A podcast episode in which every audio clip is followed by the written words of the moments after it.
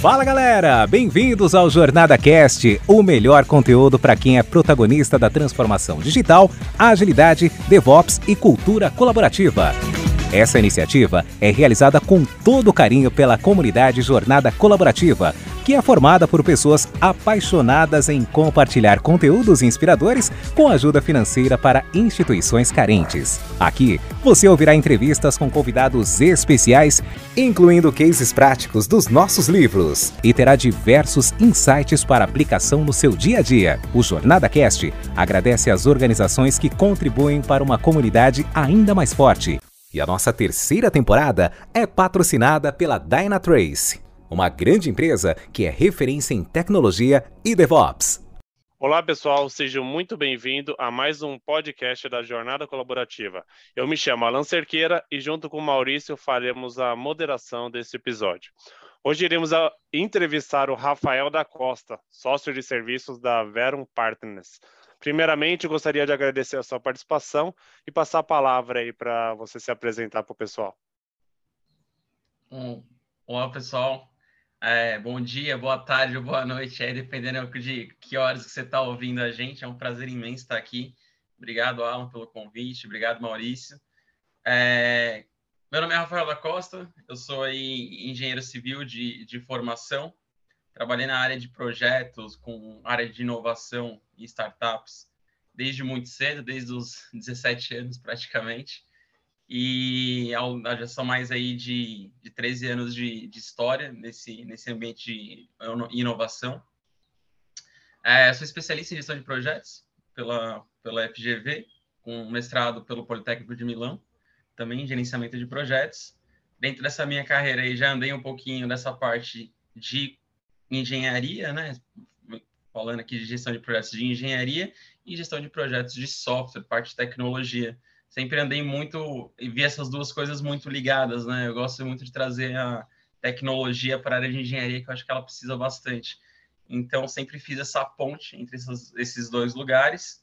É, sou autor de um livro sobre VMO, chamado Driven by Value, que está disponível aí nas, nas livrarias, na Amazon, você pode procurar aí, se vocês quiserem um pouquinho, tiverem interesse de conhecer um pouquinho mais. Também sou autor do Modelo de Maturidade Departamental. E dentre esses cases do, de VMO, a gente ficou aí pelo, pelo trabalho que a gente realizou como um dos 100 mais inovadores no uso da tecnologia. E basicamente, numa casca de nós, isso é um pouquinho sobre mim já deu para perceber que temos bastante conteúdo aí para conversar, uma experiência fantástica aí de, de anos utilizando aí o, a implementação, a prática de VMO, né? É, e da onde surgiu a, a escrita do livro? Perguntar sobre isso já de cara. Da onde surgiu a ideia? É engraçado, porque tinha um pouco engavetado. Eu, eu sempre gosto de escrever sobre os projetos que eu estou fazendo. É, mas para eu conseguir entender a lógica dessa gestão e me ajuda bastante durante a gestão. E o VMO para mim foi, né, por mais que fosse uma área da qual a gente era responsável, é, eu entendi ele como um projeto. Como tudo na vida, eu entendo como um projeto, basicamente. Eu até brinco com, com a minha esposa, a Karen. É, eu falo que ela é minha PO, para você ter ideia. Então, eu levo a gestão de projetos bem para o dia a dia. Assim. É, eu estou ali para facilitar o trabalho do dia a dia. E aí, o que aconteceu foi que como aqui na, aqui na Verum a gente tinha, é, tem né, os chapters que discutem assuntos e ajudam a gerar novas técnicas para dentro da empresa. Num dos pontos a gente estava discutindo sobre PMO, e aí surgiu o assunto de PMO, e o pessoal, eu começando a falar, o pessoal, poxa, você devia escrever um livro, né? Meu amigo e sócio aí, o Davi Coy, brincou comigo, falou, pô, você devia escrever um livro, pegar essa experiência e colocar no papel. E, ao mesmo tempo, a Karen também sempre falou, nossa, você devia escrever sobre, sobre a história aí que, que vocês fizeram.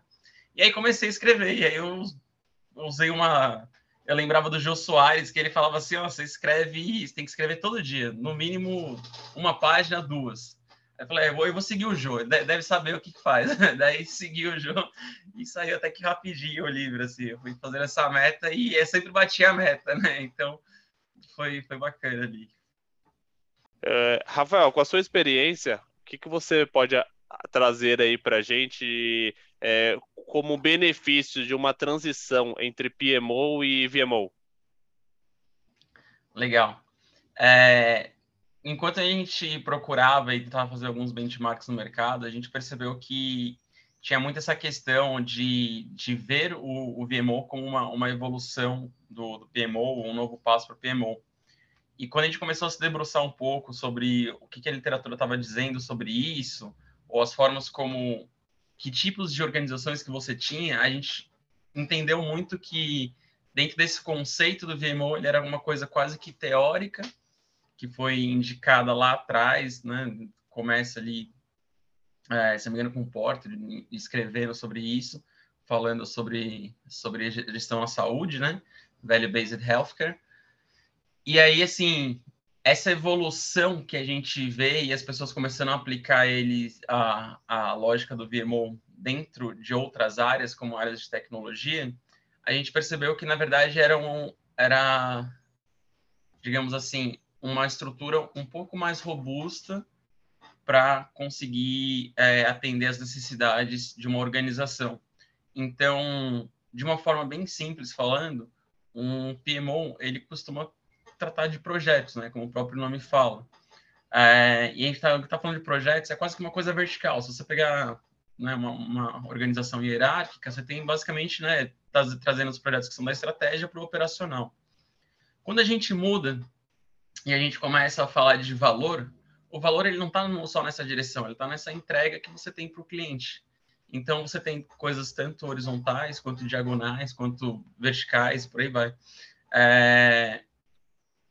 E aí o, o, que, o que a gente percebe dentro desse modelo é que ao invés de você ter uma estrutura que está focando simplesmente numa categoria e, e você fala assim, oh, se não é essa categoria eu não cuido, você tem uma estrutura um pouco mais, talvez, proativa, digamos assim, que vai estar olhando para tudo aquilo que gera valor para a organização ou que pode gerar valor para uma organização e tentando otimizar essa, essa entrega de valor.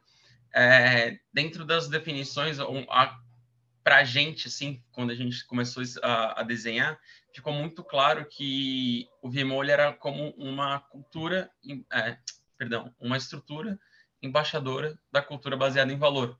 Ou seja, basicamente, é, você teria essa área dentro da sua empresa que iria cuidar de promover essa cultura baseada em valor. Ou seja, todas as áreas do que elas estavam fazendo e tal, a gente tentava, digamos assim, tirar o que, que era desperdício, o que, que não era entrega de valor para o cliente e focar nessa parte. A parte legal de fazer isso né, como eu já falei, não, você não apenas vai ter uma estrutura mais proativa nessa e, e otimizar esse fluxo de entrega de valor para o seu, seu cliente, como também várias, digamos assim, anomalias que você normalmente tem dentro de uma área ou de um departamento, elas começam a surgir, vir à tona, e você começa a digamos assim, enxugar esses processos, né? Para a gente não falar de linha aqui, basicamente é isso que acontece, você acaba enxugando alguns processos. Dentro de uma das ferramentas que a gente utilizou, foi justamente de identificar os desperdícios que ocorriam é, durante os serviços que eram prestados por cada uma das áreas que o VMO atendia. E aí, quando a gente começou a fazer isso, essa, esse balanceamento de, de funções, digamos assim, de entender o que, que a gente ia começar a cuidar, foi, foi muito fácil identificar desperdícios, porque às vezes a pessoa não tinha, para você ter uma ideia, o próprio processo desenhado. É tão normal, porque no fim das contas a organização ela é feita por pessoas, né? Então é, é uma coisa quase que orgânica. E aí uma pessoa passa para outra, passa para outra, quando você tem ali todo um, um modelo de, de cultura com, com rituais próprios que está sendo executado por uma determinada área, uma determinada área, mas aquilo não foi de fato pensado, aquilo foi crescendo organicamente. E às vezes você tinha ali é, empecilhos que te faziam ir para uma determinada direção, que hoje você não precisa mais dele. Então, quando você para e começa a olhar para esses tipos de processos, você começa a enxugar essas, esses, esses processos departamentais, é, enxugar um pouco dessa, digamos assim, burocracia que às vezes existe e que, e que não ajuda, né? É, e aí você tem essa, essa maximização dessa entrega de valor. Então, eu acho que dentre esses principais pontos que a gente pode dizer, lógico, né, de uma forma genérica, fica a otimização da, da entrega de valor, mas todos esses pontos, como você retirar desperdícios, você mudar o foco, né? Muito mais do que ele ser um documento, você se preocupar em entregar um documento, vai ser você se preocupar em entregar de fato o valor para o seu cliente. Você começa a colocar o cliente em todos, em todos os processos da sua organização. Né? Tudo que você faz, meu, quem que é o cliente? Quem que a gente está fazendo? E aí você começa a ter essa, essa cultura de valor, assim, digamos, né? Cultura baseada em valor. Rafael, é, muito interessante, tá? Eu queria explorar mais esse último ponto que você falou de, de desperdícios, tá? Eu queria que você pudesse dar alguns exemplos, tá? De desperdícios identificados e também se você pudesse dar algumas dicas é, de como criar uma mentalidade de evitar desperdício, tá? De lean thinking dentro da organização. Se você puder falar um pouco disso, seria muito interessante para a gente. Claro. Então, vamos lá. Você perguntou da mentalidade Lean Thinking. E, e a primeira... exemplos, exemplos de desperdício. Exemplos de desperdício que a gente, que a gente identificou. É, um para mim que foi muito categórico, assim, é, a gente tinha um processo da parte de emissão de nota de faturamento. Toda empresa de software acho que tem um, uma área dessa, né? Para você emitir para o seu, seu cliente, basicamente. E quando a gente chegou para mapear os serviços que eram prestados pela área, o pessoal não falava dessa, não entendia essa emissão de nota como um serviço prestado, entendia como uma tarefa. A gente começou a, né, a, a, se debruçar um pouco em cima disso e a gente percebeu que existia toda uma jornada, porque aquilo era uma parte importante da, do, do, relacionamento de contas, é, contas a pagar e contas a receber da, da de uma organização com a outra, né? E aí, quando a gente começou a olhar para esse processo, a gente começou a desenhar ele. E aí, por exemplo, existiam etapas do processo, dados do processo, que você é, tentava coletar no começo, só que eles não estavam ainda maduros, por exemplo, para você coletar. E depois você tinha uma etapa no final do processo onde você tinha que revalidar aqueles dados. E aí, aquela etapa final, ela era basicamente uma validação de uma etapa que você tinha feito no começo. Na hora que te mostrou isso, a pessoa falou: Mas por que eu estou fazendo isso duas vezes? Assim, melhor que o que da vida, sabe? Era, a pessoa olhou e falou assim, nossa, mas eu faço isso duas vezes, eu nunca percebi que eu fazia isso duas vezes. Essa foi uma, uma das primeiras coisas, assim, e assim, aqui falando é simples, né? Porque, poxa, eu tô falando de um, de um processo que a pessoa estava fazendo uma redundância.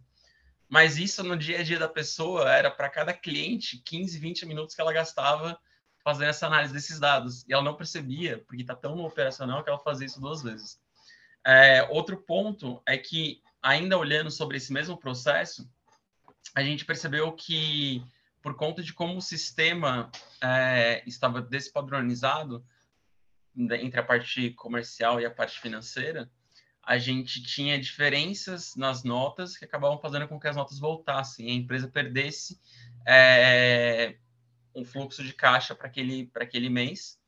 E não só isso, é, algumas notas poderiam, por exemplo, ir errado, e aí gerar um desperdício, né, um desperdício de, de perda ali do, do, do, do dinheiro que era para ser cobrado. A gente percebeu que não tinha basicamente nada que fizesse esse, esse quality assurance, digamos assim, entre, entre a parte do que você tinha de acordo comercial e o que você estava de fato é, cobrando.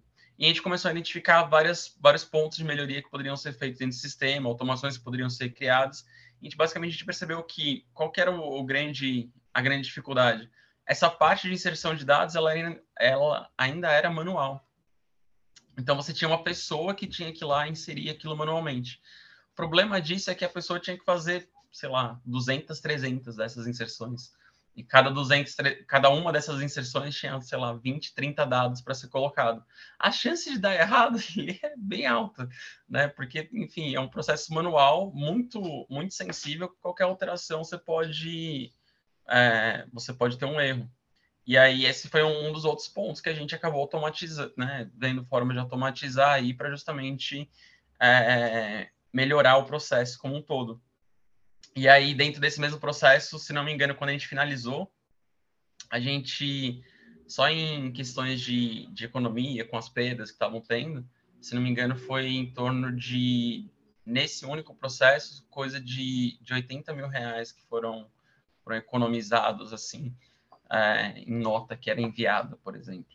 Então, coisas bem interessantes para gente, a gente pensar. Isso é um trabalho relativamente rápido de fazer, sabe? É, a partir do momento que você para para olhar dentro da, das organizações. Como, por exemplo, essa própria parte do. Eu falei esses 80 mil reais, mas sem contar o tempo né, das pessoas que, que elas gastavam dentro desse processo. É, ou seja, né, tem, tem muito mais dinheiro aí que, que foi economizado.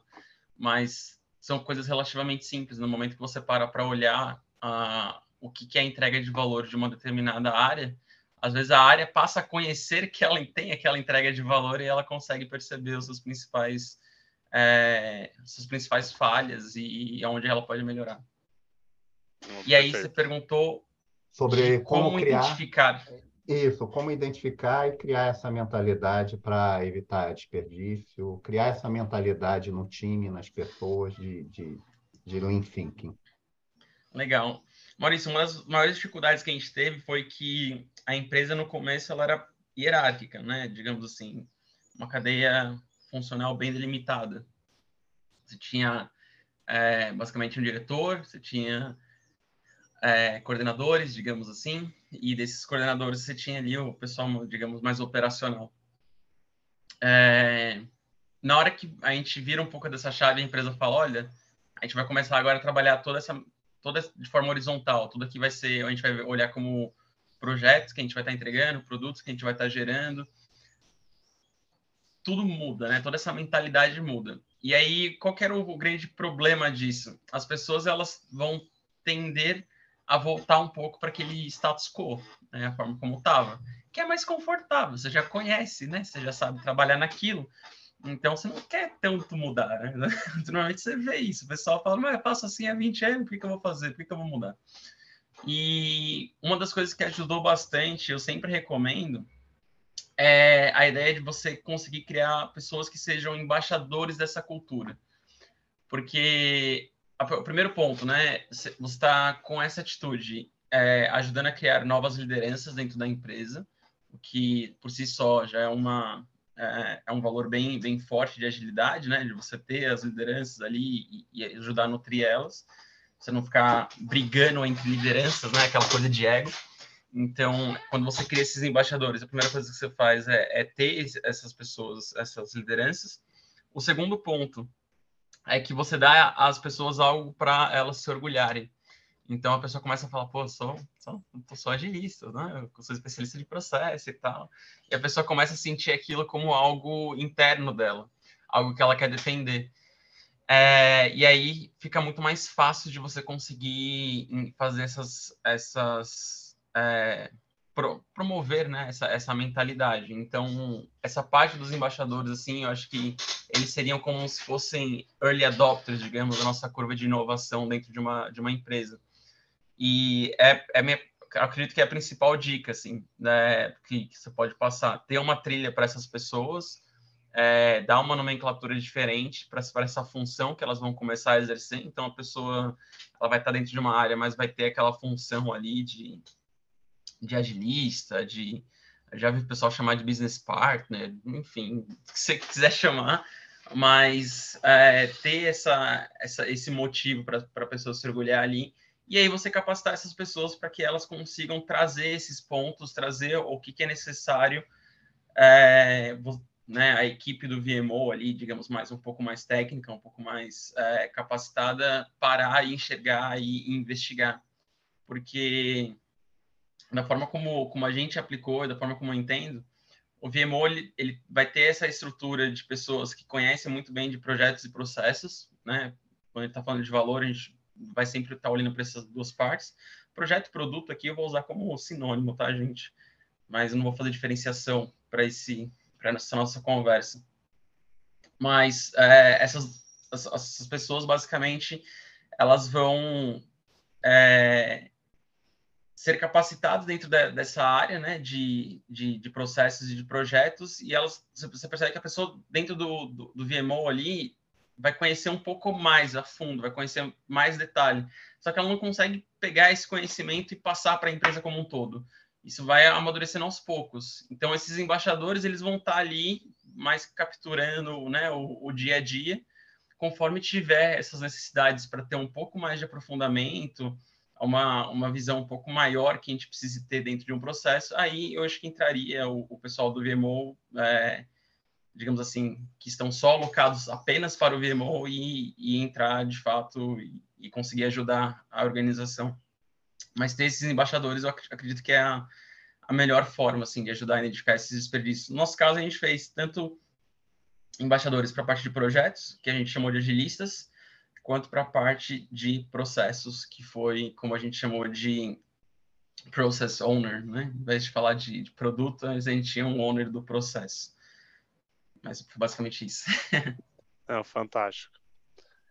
É, falando sobre gestão de portfólio, né? É, como identificar o projeto, né? O, o programa com maior valor? E qual, como definir essas prioridades? Legal. É, eu gosto muito do, do Américo Pinto, né, do, da, da PMO Global Alliance, porque ele fala, ele fala uma coisa que eu acho muito engraçado, que às vezes as pessoas elas têm um martelo e parece que saem à procura de um prego, sabe? A pessoa, ah, eu sei usar isso daqui, ó, e aí fica procurando como resolver esse, esse ponto.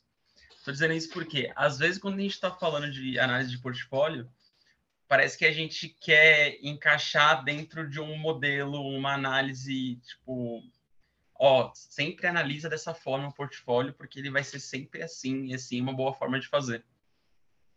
É, o problema quando a gente pensa dessa forma é que a gente deixou de lado as, o, a quem está servindo, né? A estrutura está servindo, os stakeholders da própria organização ali. Então, seja qual for o, framework, a técnica que a gente for utilizar, eu entendo que o mais legal, é, né, a melhor postura para você ter é justamente de conseguir ouvir quem são os seus clientes e o que, que eles consideram valor. Começar por ali, sabe? Não, não dá para você falar, ah, faz uma matriz Gucci, faz não sei o que, faz um, H, um HP.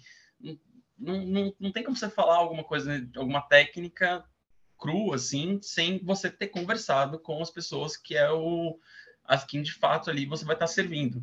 Então, acho que o primeiro ponto para entender seria conseguir entender é, quem são, primeiro, os stakeholders a quais você está servindo como um, um VMO, né? É, é, como ela é, ela é essa, como eu entendo ela como uma estrutura embaixadora da cultura baseada em valor, ela também vai ter uma liderança de servidora, digamos ali, para a organização.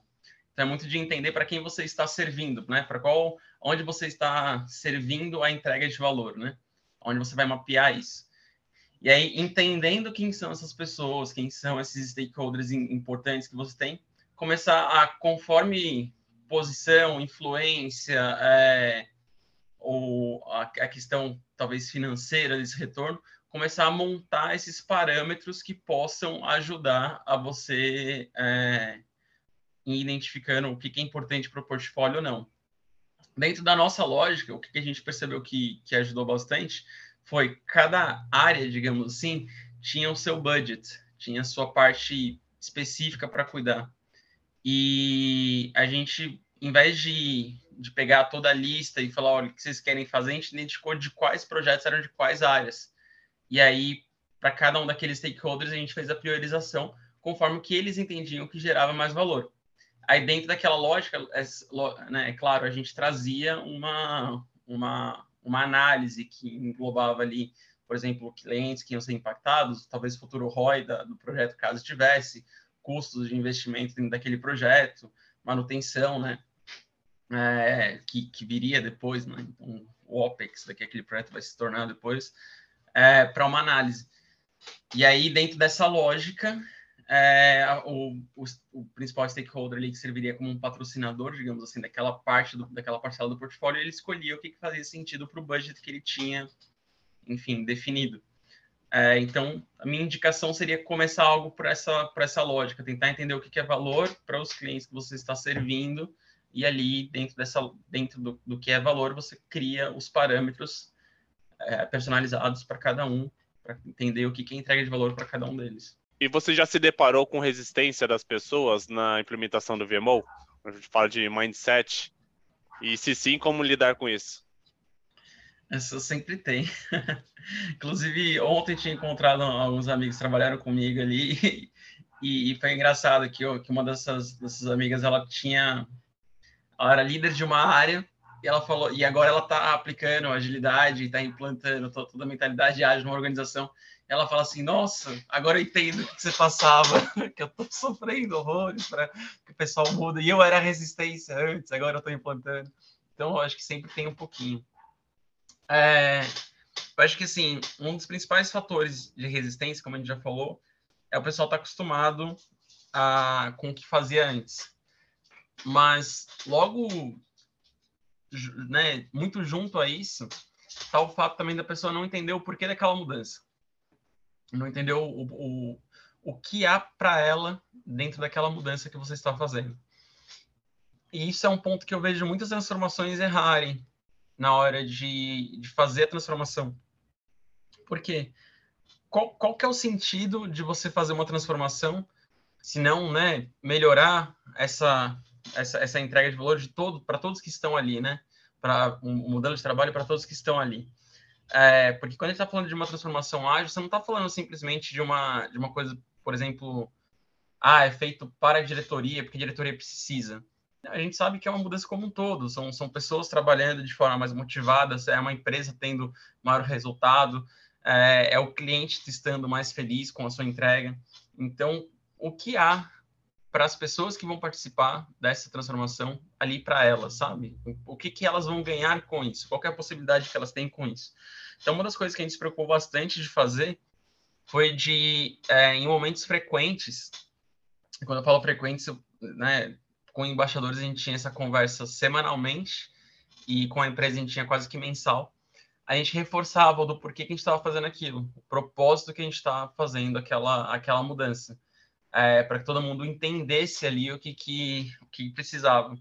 Conforme as dúvidas é, fossem surgindo ou dessem, né, porque eventualmente vai dar algum erro na, na, sua, na sua implantação, a gente é, identificava esses erros por meio desses embaixadores e tratava.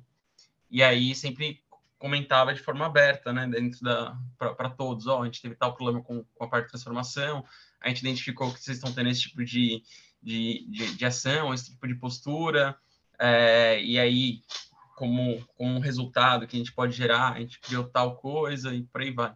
Então, sempre ter essa conversa de, de demonstrar né, o que foi identificado e o que, que vocês estão, o que, que a gente está trabalhando para resolver, basicamente. Quais os benefícios de utilizar o OKR? Ah, legal. É, eu acho que de uma forma bem pragmática, os OKRs eles eles dão para o time um propósito, um norte, eles permitem a inovação, porque você está falando para a pessoa só vai naquela direção, como você vai chegar ali, né? Não, não importa tanto. E você dá basicamente os resultados que a, que a pessoa deve é, gerar. Outra parte que eu acho que é muito legal é porque faz quando a gente fala, né, muitos executivos falam de accountability, de de você ter protagonismo, mas eles não dão essa oportunidade. E eu acho que o OKR dá essa oportunidade para o time, porque o time ele consegue falar ali como que ele vai fazer aquele desdobramento da estratégia. Não vem uma coisa de fora te falando como chegar naquele norte. As pessoas que estão ali executando aquela atividade vão te dizer como que elas vão fazer para chegar.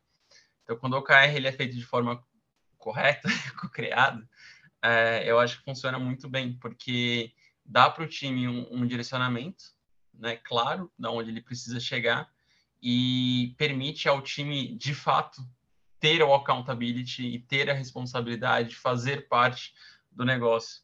E aí, quando você começa a mexer com esse tipo de motivação das pessoas, é, você sai de uma motivação extrínseca, né, de pessoas de fora te dizendo o que você tem que fazer, e você começa a trabalhar uma motivação intrínseca, ou seja, a pessoa ela começa a enxergar aquilo dentro dela, o que o que há ali para ela. E a motivação intrínseca é muito mais forte na hora de, de se executar uma tarefa.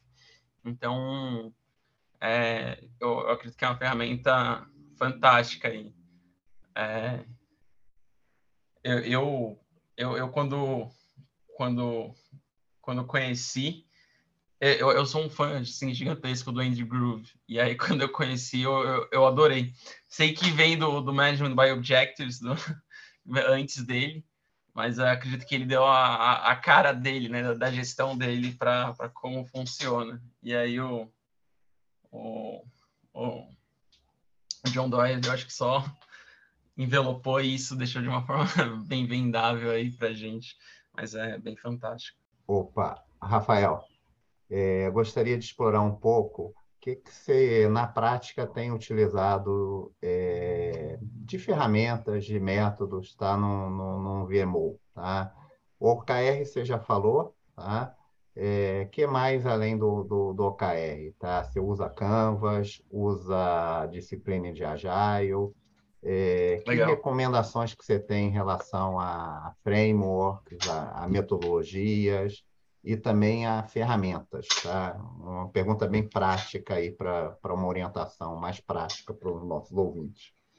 Legal. É, eu sempre recomendo, aqui no Brasil a gente tem, tem grandes especialistas assim, na parte de gestão de projetos e, e boa parte do que eu conheço, é, eu, sou, eu sou grato aí ao, ao amigo e professor Norberto Almeida, né, da, da Portfolio Expert, eles têm um, um, uma ferramenta que, assim, um curso, né, é, de VMO, onde eles colocam ali várias práticas, várias formas para você utilizar e tudo que está ali é, eu, assim, usei, recomendo, acho legal para caramba.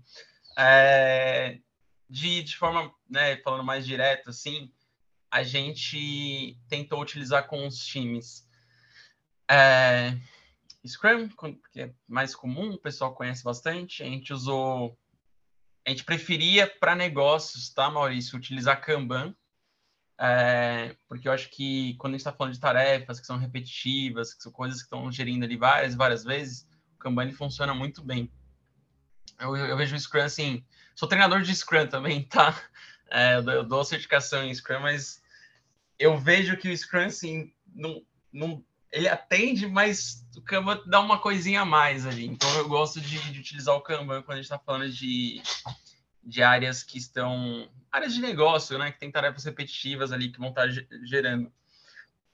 Para a parte de identificar quem que é o usuário, dores de usuário, eu gostei bastante de utilizar o Design Thinking. Então, a gente ia com mapa da empatia, criar personas, tinha lá os buyers personas que a gente identificava, quem que era a persona de cada uma da, das áreas, é, qual que era a jornada deles ali. E aí, o pessoal fala bastante do value stream mapping, né? De você mapear a sua cadeia de valor. E eu gosto bastante porque é, é uma coisa que surge na engenharia, né? Basicamente, assim, uma, na manufatura. Você vê um, um, diagrama de um value stream map, é uma coisa muito bonita. É uma coisa, né? É um mapa gigantesco, aí tem umas setas para lá, você tem um cycle time, lead time. É uma coisa bem, bem bacana de você olhar. O problema disso, para mim, foi explicar. Você chegar para alguém de marketing que nunca viu aquilo na vida e falar assim: ó, oh, esse daqui é o seu value stream map, a pessoa fica te olhando com aquela cara de interrogação. Aí você fala, tá, peraí, eu preciso mudar a forma de comunicar isso daqui como a gente precisava que, né, a gente está falando de uma transformação cultural, de uma organização, e toda essa organização ela tem que estar tá com uma cultura baseada em valor. Não adianta eu fazer, usar uma ferramenta que só eu entenda, né, que só o VMO ali entende, só o, pessoal que está trabalhando ali do VMO entenda. Tem que ser uma coisa que todo mundo olha e se enxerga. Dentro dessa lógica, para aqueles times que a gente é, perceber que fazer um stream mapping tradicionalzinho não funcionava tanto, a gente meio que misturou dois conceitos dentro dessa lógica, que, se não me engano, gente, no, no livro gente, eu até chamei de é, acho que mapeamento de fluxo da experiência, alguma coisa nesse sentido, que foi basicamente o quê? Para cada serviço que era prestado, para cada área que a gente tinha, a gente tentava identificar quatro grandes momentos dessa jornada. Então, quatro grandes momentos de entrega de valor. É, que a gente chama, basicamente a gente pega da, das jornadas de compra, né? De, das buyers personas. É o que? É o momento zero, que é quando você busca. É o primeiro momento, que é quando você encontra, é, mas não começa a usar ainda.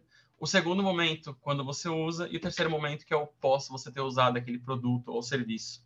Por que, que isso ajudava demais na hora de explicar para as pessoas? Se a gente está falando que toda organização ali ela, ela tem essa coisa servidora, ela tem que entender qual serviço que ela presta, para quem que é aquele serviço que ela presta. A primeira coisa que esse exercício propiciava é que as pessoas começavam a olhar como serviço. Então, elas começavam a olhar a, as tarefas que elas entregavam como serviço. E elas começavam a pensar assim: poxa, eu só cuido da execução, eu não cuido da aparência, eu não cuido da busca, eu não cuido do pós. E aí as pessoas começavam a perceber ali o que, que havia dentro daquela, daquela jornada. E a gente começou a pegar para cada uma das áreas que a gente estava e desenhar o que, que elas entendiam, o que elas cuidavam. Então, por exemplo, você pega uma área de RH, a área de RH tem lá é, a, a, parte de recrutamento e seleção. Então, o que, que significava, basicamente, você ter... É, o, qual que seria o primeiro momento de verdade para uma área de recrutamento e seleção? Qual que é a imagem que ela está gerando? É, normalmente o pessoal não pensa muito disso, né? Como a pessoa busca, como a pessoa chega até, você. E a gente percebe, só ali, né, a, a área, já, na hora que a gente propôs esse exercício, a área já começou a olhar e falar, nossa, tem tal coisa que eu poderia fazer. E aí um dos melhores insights foi o pós, né? Porque a gente falou de como você encontra o serviço, como você olha, né? Tipo, como você de fato visualizou a primeira vez o, o serviço que é prestado, quando você utilizou e no final quando acabou. Para uma área de recrutamento e seleção, quando a gente começou a olhar essa cadeia como um todo, o, quando acabou o serviço, eles identificaram como quando a pessoa vai embora. E aí perceberam que não tinha nada quando a pessoa ia embora. Dando um exemplo aqui bem claro. Ou seja, dentro de uma jornada que você fala de ser ali um, uma empresa é, reconhecida pelos funcionários, reconhecida pela, pelas pessoas que trabalharam ali, onde as pessoas que trabalharam ali falam bem, você não tinha nada para as pessoas que saíram. Seja a pessoa pedir demissão, seja a pessoa ter sido demitida, você não tinha nada para aquilo. E aí o pessoal começou, o pessoal parou e falou: "Nossa, aqui eu posso, por exemplo, ligar duas semanas depois, saber como é que tá a busca, posso fazer uma carta de recomendação para a pessoa, é, indicando o que, ela poderia fazer, posso tipo, oferecer um, um, um acompanhamento para ela de o que, que seria mais né, aderente para o perfil, posso mandar um questionário de entender o porquê que a pessoa saiu, é, o que, que não estava satisfazendo ela aqui dentro da empresa. E eles começaram a pegar vários insights dessa parte de prestação e tornar um atendimento tanto um pouco mais humano, como também melhorar essa, essa visão como um todo, sabe? E é legal, porque eu conversei uma vez com uma colega que tinha saído, e ela falou justamente isso, falou assim, nossa, eu saía, tava bravo. Duas semanas depois me ligaram e tal, e a gente tem uma conversa super ótima, me colocou, me deu novas oportunidades, e agora eu entendo mais ou menos para onde seguir e tal, e deu um mês, estava recolocado já. Então, eu acho que, né, tendo em vista os propósitos que cada área tem, eu estou dando exemplo aqui bem fora de uma realidade de tecnologia, justamente para o pessoal conseguir entender que dá para aplicar em qualquer coisa que você quiser, tá? Porque eu acho que falar de exemplo de software é a coisa mais fácil que tem, pelo menos para a gente aqui. É, então, por isso que eu estou querendo trazer esses exemplos de, de, RH, por exemplo, que daí eu acho que força um pouco mais a, o pessoal a, a, a, pensar fora da caixa. Mas eu, eu acho que o, o, legal é isso, sabe? Você consegue ter um, esse resultado. É, Rafael, é, você falou, deu vários exemplos super interessantes, deu algumas dicas em relação a, a métodos, a frameworks. Tá? Eu queria que você comentasse um pouco, na sua visão, qual que é a importância é, de, das pessoas confiarem e adotarem um método, de fato, tá? um método, um framework, uma ferramenta. Como, como que você vê a, a importância das pessoas efetivamente é, adotarem tá? um, um, método, tá? É, qual, qual que, na sua opinião, é a importância e como ajudar nesse convencimento em relação à adoção de um método? Seja qual for o Legal. método. Legal. É, uma, uma, coisa que eu sempre vejo, assim, é... O pessoal fala do é Scrum But, né? Que é, é Scrum mais tal coisa, né? É, é Kanban, porém... É, é, é, é, Scrum, porém, sempre tem esse porém, né? É, que em inglês o pessoal chama de Scrum But. Mas, assim, o que, que eu acho que acontece bastante é que você começa a fazer uma, uma mudança, uma, uma transformação, aplicar uma nova prática de gestão de projetos, e as pessoas começam a querer fazer concessões, do tipo, ah, mas aqui vamos adaptar e fazer dessa forma, ah, mas aqui vamos não sei o quê, e aí começa a fazer aquele, aquele aquela maçaroca, digamos assim. O problema disso é quando você começa a desvirtuar dessa do método que foi ali proposto, provável, né, e por conta de talvez não, não querer ter algumas daquelas soluções, você provavelmente vai perder boa parte dos ganhos que o método traz em si. Porque, né, se você pegar qualquer estudo de, de qualquer prática que for, ela normalmente, o estudo, ele é condicionado com premissa a você estar seguindo aquela prática. Então, se você desvirtua daquela prática, você não vai ter aquele resultado que está esperado. E a parte que é engraçada, e trabalhando com times há um bom tempo que eu já percebi foi isso. Às vezes o pessoal começa, faz uma concessão, aí dá duas, três semanas, o pessoal, nossa, mas a gente podia ter uma resposta para esse tipo de problema aqui, né? Aí você fala, então, sabe, sabe aquela retro que a gente falou, que vocês não queriam fazer? Se tivesse retro, isso estava resolvido. Sabe aquele story points que você falou que não dava? Então, se tivesse story points, a gente tinha essa resposta. Pensei exatamente na. É, eu pensei exatamente na retrospectiva, né, pessoal? Ah, mas para que, que ah. serve essa reunião, né? Não vou usar, não, vou, vou pular ela. E aí é. acaba deixando de adquirir ali um, um recurso importantíssimo dentro do, do Scrum, né?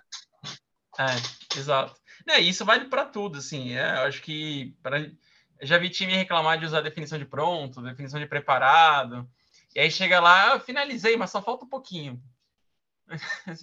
peraí, você finalizou ou você não finalizou, amigo? Sabe? Aí, assim, não, mas isso daqui tá do jeito que a pessoa queria, eu só tenho que alterar um negocinho aqui. Mas qual que é o teu critério de aceitação, sabe? E aí você começa a ver que, que falta algumas coisas o que eu prefiro no, normalmente nesses casos fazer, porque é lógico assim, é, de novo, né? Lembrando aí o, o Américo. É, cara, não dá para você querer ser um martelo e ficar procurando parafuso. É, perdão, prego, parafuso não. É, não dá para você ficar procurando prego. É, dentro de, dessa lógica, eu acho que é muito importante para qualquer um né, que, que, estuda as boas práticas aí, saber é, né, como como adaptar ao time, como você fazer o, o tailoring, digamos assim, né, para o time que você tá. Só que, da forma como eu entendo, e pelo menos o que eu entendo da literatura também mostra dessa forma, primeiro você olha o método, você testa o método, e aquilo que do método não está fazendo sentido, aí você vai cortando para o que você precisa, né? Não o contrário, de dizer assim, ah, eu, hoje eu trabalho assim, agora eu vou tentar encaixar o método da forma como eu trabalho e não vou mudar nada e tal. Aí você começa a fazer. Mas você acha importante chegar no, na empresa. Novo, Alan, desculpa. Não, tranquilo. Tá, tá ouvindo, hein? Tô ouvindo. Mas você acha importante é, chegar na empresa e mudar tudo de uma vez ou gradativamente? Ah, legal. O, os japoneses, né, só falar um pouquinho do Lean, mas uh, os japoneses falam muito de, dos tipos né, de, de mudanças que você vai fazer. Tem, tem o Kaizen, né, o Kaikaku, Kakushin. E aí é muito tipo, se você está fazendo uma mudança boa, contínua, tranquila, você está fazendo uma mudança, uma revolução, ou você está fazendo uma mudança ali é, radical, né? Eu acho que é muita gente conseguir entender o, o que, que como que a gente está entrando dentro de uma organização é, ou entrando dentro de uma equipe de projeto. Eu acho que, de uma certa forma, para algumas coisas você vai usar um, um Kaizen, uma mudança né, mais tranquila ali. Para outras você vai ir para uma coisa né, mais, mais radical, uma coisa mais, é, mais forte, mais disruptiva. É, ao mesmo tempo, uma coisa que é sempre importante ter em mente é aquela curva de inovação. Você tem aquela, né, aquele momentinho que você começa, vai crescendo, tem ali as pessoas, os early adopters, e depois aquilo ali que você de fato consegue manter a sua inovação. Então, não dá para você querer chegar fazendo um, um Big Bang. Você, eu, eu, pelo menos, não, eu não considero um, uma implantação Big Bang assim uma coisa que funciona muito bem, porque você não dá para as pessoas tempo para elas se adaptarem. É, e é, é, necessário você ter esse tempo. É, é, para mim é quase como se, se fosse se entrar numa piscina assim, né? Quando você, quando você vai nadar.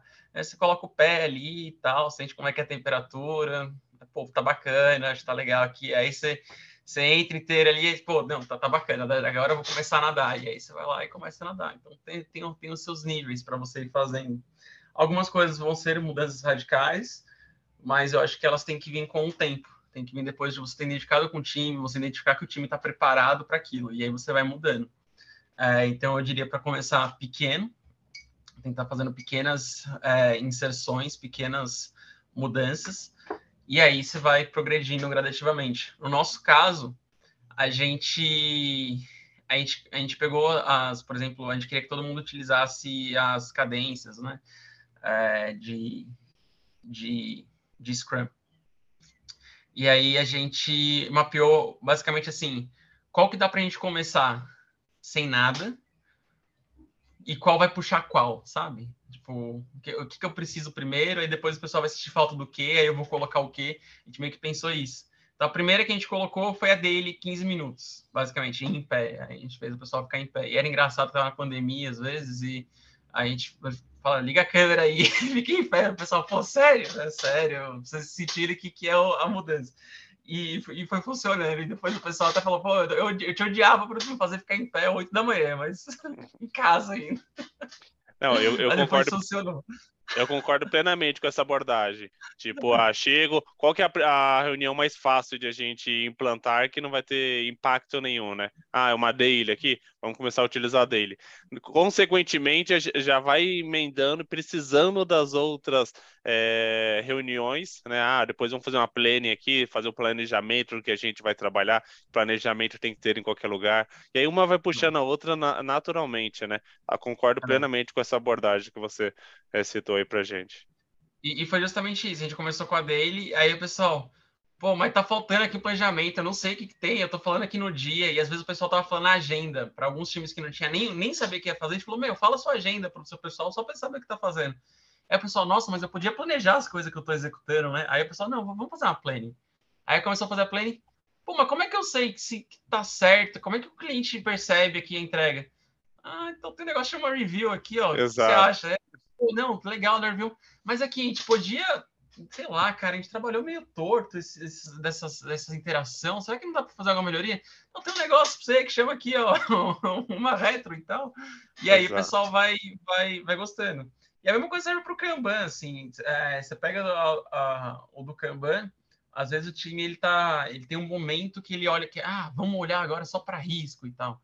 E aí é legal, sabe, do, do time parar, ter um momento, ó, aqui agora a gente vai falar só de risco, só do que, pode estar tá, é, causando riscos para nossa operação.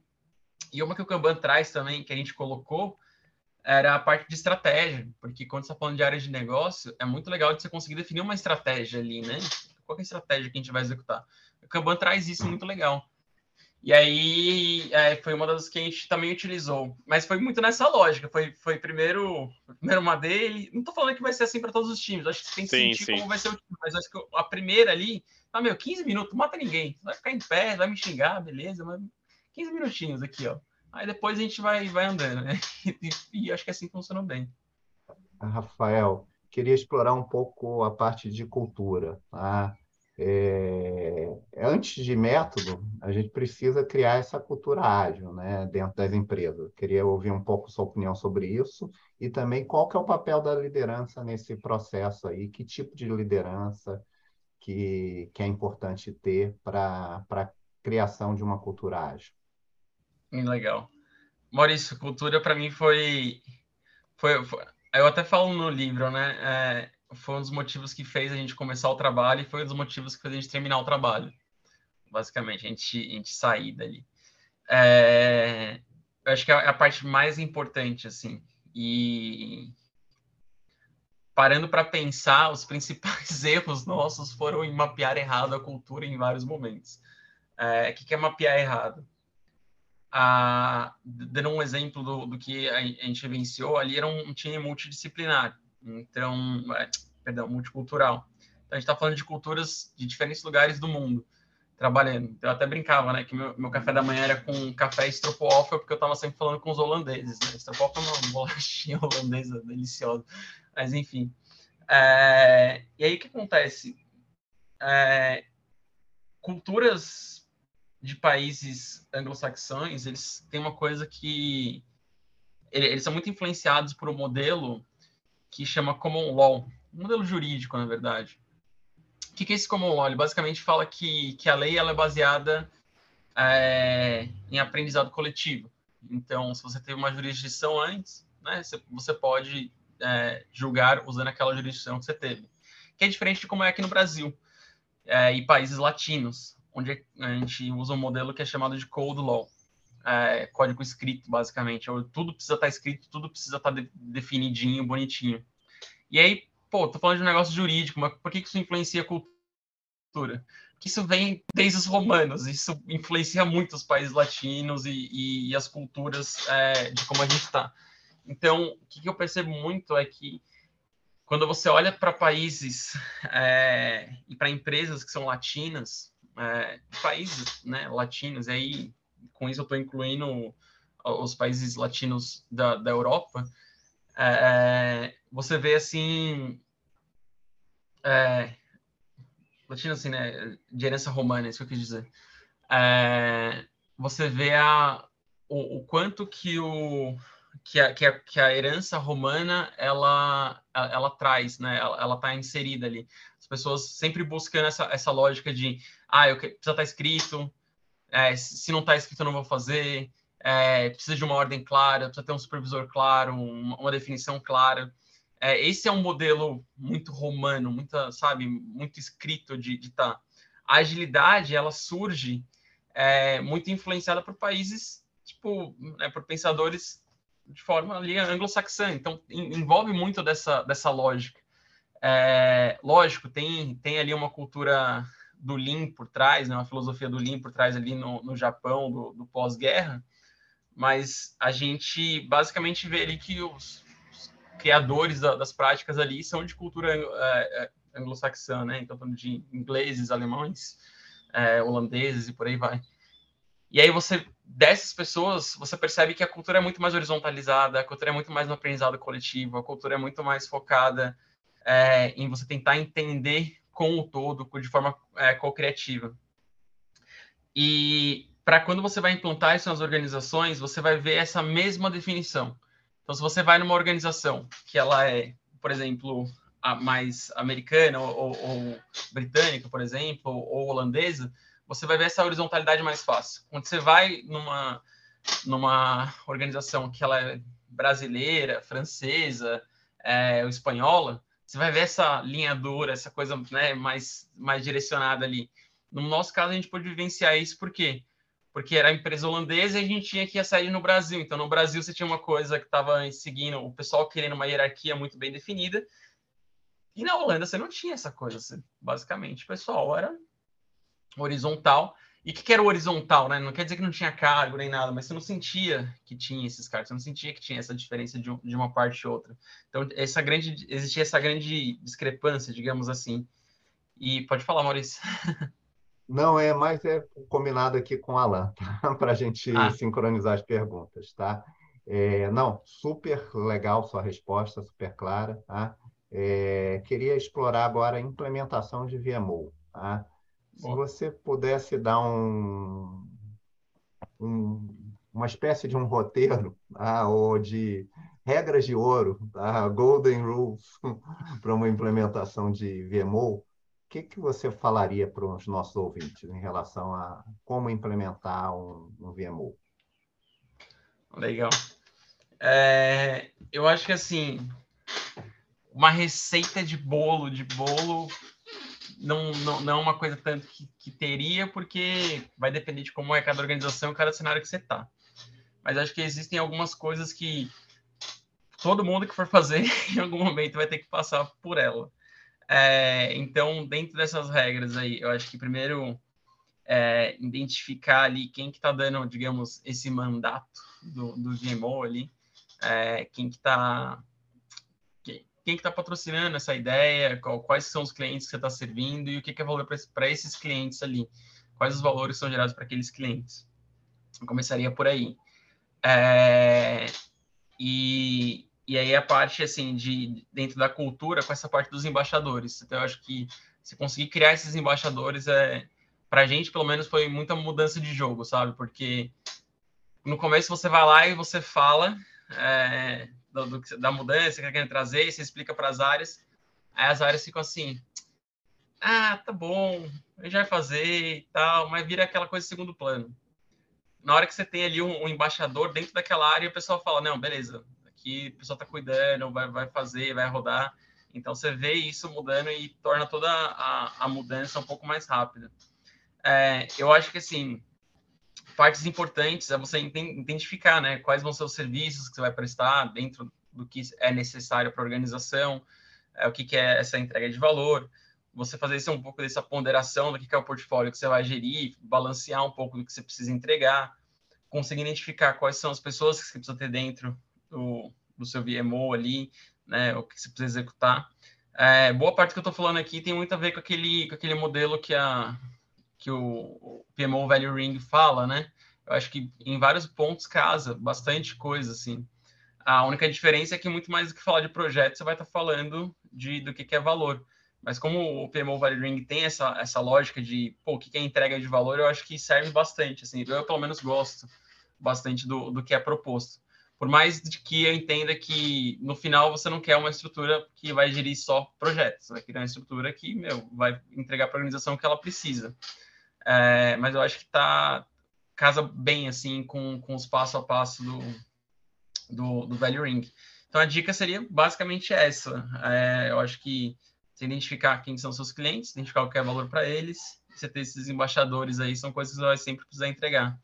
Como uma digamos assim, um, um hack para você conseguir, digamos, hackear esse processo de implantação, é muito importante conseguir ter quick wins, sabe? De você ter ganhos rápidos que podem ser vistos para a organização. Então, se você começar a sentir aquelas primeiras dores que podem ser resolvidas muito rápidas e já vão gerar, gerar valor para o seu cliente, eu acho que é legal já entregar elas logo no começo. Porque até pela forma como PMOs eram implementados, fica parecendo uma coisa muito burocrática. Ah, vai ter uma área que vai cuidar de projeto e tal, vai ser comando, controle, vai ficar aqui em cima de mim, não sei o quê. Aí o pessoal fica meio, né, tem, tem uma certa descrença com isso. Não, a partir do momento que você começa a, a demonstrar os ganhos do que você vai, do que você está gerando, é, quanto mais rápido você demonstrar esses ganhos, melhor. Então, essa é pode ser uma boa forma. A, a gente trabalhava em sprints, né? Então, cada sprint a gente tentava entregar pelo menos uma, uma proposta de valor aí para os nossos clientes. Não, Perfeito, muito, tá? muito bom mesmo. Tem mais uma, alguma pergunta, Maurício? É, eu queria que o Rafael comentasse um pouco, é, na visão dele, se que diferença que tem é, fazer VMO para uma empresa de software ou para empresas de outra natureza, tá? se, se ele vê alguma coisa assim que chama atenção de, de diferente. Legal. Eu acho que assim, até tem um o Jurgen, né? Jurgen Apelo, ou Apelo, não sei como é que pronuncia direito o nome dele, do, do Management 3.0. Ah, eu não estou achando por aqui. É, o Jurgen, ele, ele, ele comenta um pouco sobre essas diferenças, né? Se, se, se diferencia muito entre organização ou se diferencia muito entre áreas. E aí o que ele, o que ele percebeu é que, embora empresas sejam diferentes, as áreas são muito comuns. Tipo, um desenvolvedor daqui faz algo muito parecido com um desenvolvedor de qualquer outro país. É, então essas diferenças elas acabam sendo menores quando está falando ali do, do micro do trabalho que, é, que está sendo executado. Eu acho que pelo nível da empresa não vai fazer tanta diferença. Então se você está fazendo, se é uma empresa de software ou se é uma empresa, sei lá, de construção civil, não tem tanta diferença, porque o propósito vai ser sempre o mesmo, ser essa cultura embaixadora de valor, é, essa organização, né, embaixadora de valor. Porém, eu acho que vai variar muito conforme as áreas que você vai implantar dentro da empresa, porque o valor entre elas ali vai, vai variar bastante. Então, a forma como o VMO vai estar inserido na organização, eu acho que é o que vai diferir mais. Então, por exemplo, você pode ter um VMO que ele está numa área de tecnologia, pode ter um VMO que está associado a uma diretoria de gestão é, da empresa como um todo. Você pode, que, que foi o nosso caso, é, você pode ter um PMO que ele está para um grupo de áreas, ou ele atende um grupo de áreas, ele atende um grupo de, de ventures, por exemplo. É, eu esses dias estava conversando com, com uma pessoa que ela tinha um tinha criado um VMO esse VMO cuidava de todas as áreas, de todas as startups que, que eram incubadas pela empresa. Então, são estruturas de VMOs diferentes. Eu acho que essas, esses tipos de estrutura mudam mais o VMO do que o setor onde está inserido. Então, é, meio que nessa linha do, do que o Urhan fala, acho que você vai ter a, tipo, a diferenciação entre a função que é exercida, por exemplo, né, de ou um desenvolvedor, ou um, um membro do time ali, ou um, ou um PO, é, muito mais do que a, a, o setor que você está, a área que você está. Então, acho que é, é, isso. Dentro das áreas da organização vai variar bastante, mas não tanto entre setores que você vai estar atuando. Pelo menos eu não, não vejo dessa forma. Não, bacana. O é, que, que você deixaria de lições aprendidas em relação a, baseado na sua experiência prática, em relação à implementação de VMO? O que, que deu certo? O que, que você faria diferente? Tá? O que, que, que, que você pode passar um pouco da, da sua experiência em relação a, a lições aprendidas? Legal.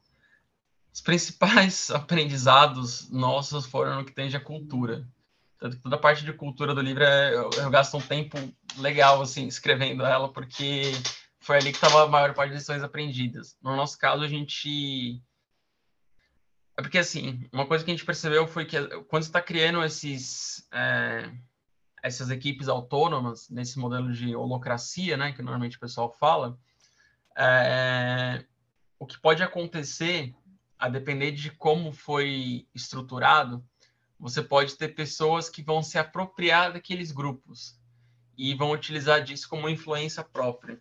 E aí você começa a ter modelos de gestão ali dentro que saem dessa, dessa lógica de holocracia e vão para uma lógica um pouco mais de talvez uma aristocracia, digamos assim, né? um grupinho seleto que começa a falar o que tem que fazer. E às vezes você vê que aquilo ali é puramente influência, puramente cultura, é, porque não tem uma direção clara. E às vezes a pessoa tem essa habilidade de, social e, e, consegue agregar dessa forma, né? consegue meio que puxar o time como se fosse para ela, como se fosse a entrega dela. É, esse tipo de coisa eu considero que é muito nocivo. Por quê? Porque você começa a jogar o holofote em pessoas que não necessariamente estão entregando para a organização o que a organização precisaria. Eu considero isso tipo de uma anomalia de, do, do, do nosso sistema que eu demorei para entender que isso estava acontecendo, por exemplo. É, isso acontecia em, numa esfera quase que internacional, digamos assim. Então, esse eu acho que é um dos principais pontos que é, que é legal mapear, entender como você vai né, valorizar as pessoas e, e, o trabalho que elas estão fazendo, como você consegue jogar esses holofotes no time e não, sei lá, em um, algum responsável, entre aspas, pelo time. É, então, esse, esse ponto eu considero bem importante. E o outro é fazer bem esse mapeamento de, de stakeholders aí e de quem que é o cliente. Falo isso porque muitas das mudanças que a gente propôs, elas resolviam problemas que eram estruturais, é, que existiam tanto no Brasil quanto em outras partes do, do mundo. Porém, é, o que a gente, o que aconteceu foi que a gente não alinhou com o pessoal de fora, basicamente. É, então a gente fala, ah, vamos resolver aqui, daqui a gente usa como case e leva para fora. E o maior erro que a gente cometeu foi basicamente esse, porque na hora que você chega com alguém com uma ideia pronta, falando, ei, funcionou e tal, o pessoal, tá, mas por que você não me envolveu? E a pessoa não se sente parte da solução. E aí, para você vender a ideia, para você, né, você conseguir fazer todo o resto, é, é, é muito difícil. Então, esse ponto eu acho que a gente mapeou errado, a gente não entende esse impacto que ia ter. E, e aí, eu, por isso que eu falo, né, cultura, eu acho que a parte mais importante ali, esse mapeamento de...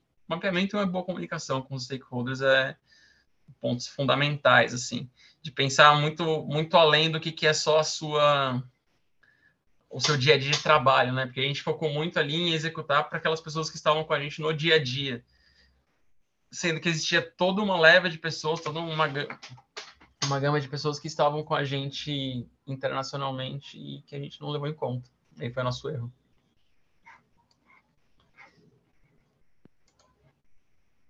Fantástico. Ah, contigo, tá? Não, não, eu gostei bastante. Só, só agradecer o, o, o bate-papo, conteúdo fantástico, riquíssimo. Tenho certeza que vai ajudar aí muitas pessoas. Também peguei vários insights aí, foi, foi um conteúdo muito bom. É, você gostaria de deixar alguma mensagem para o pessoal aí que está ouvindo nosso podcast até agora?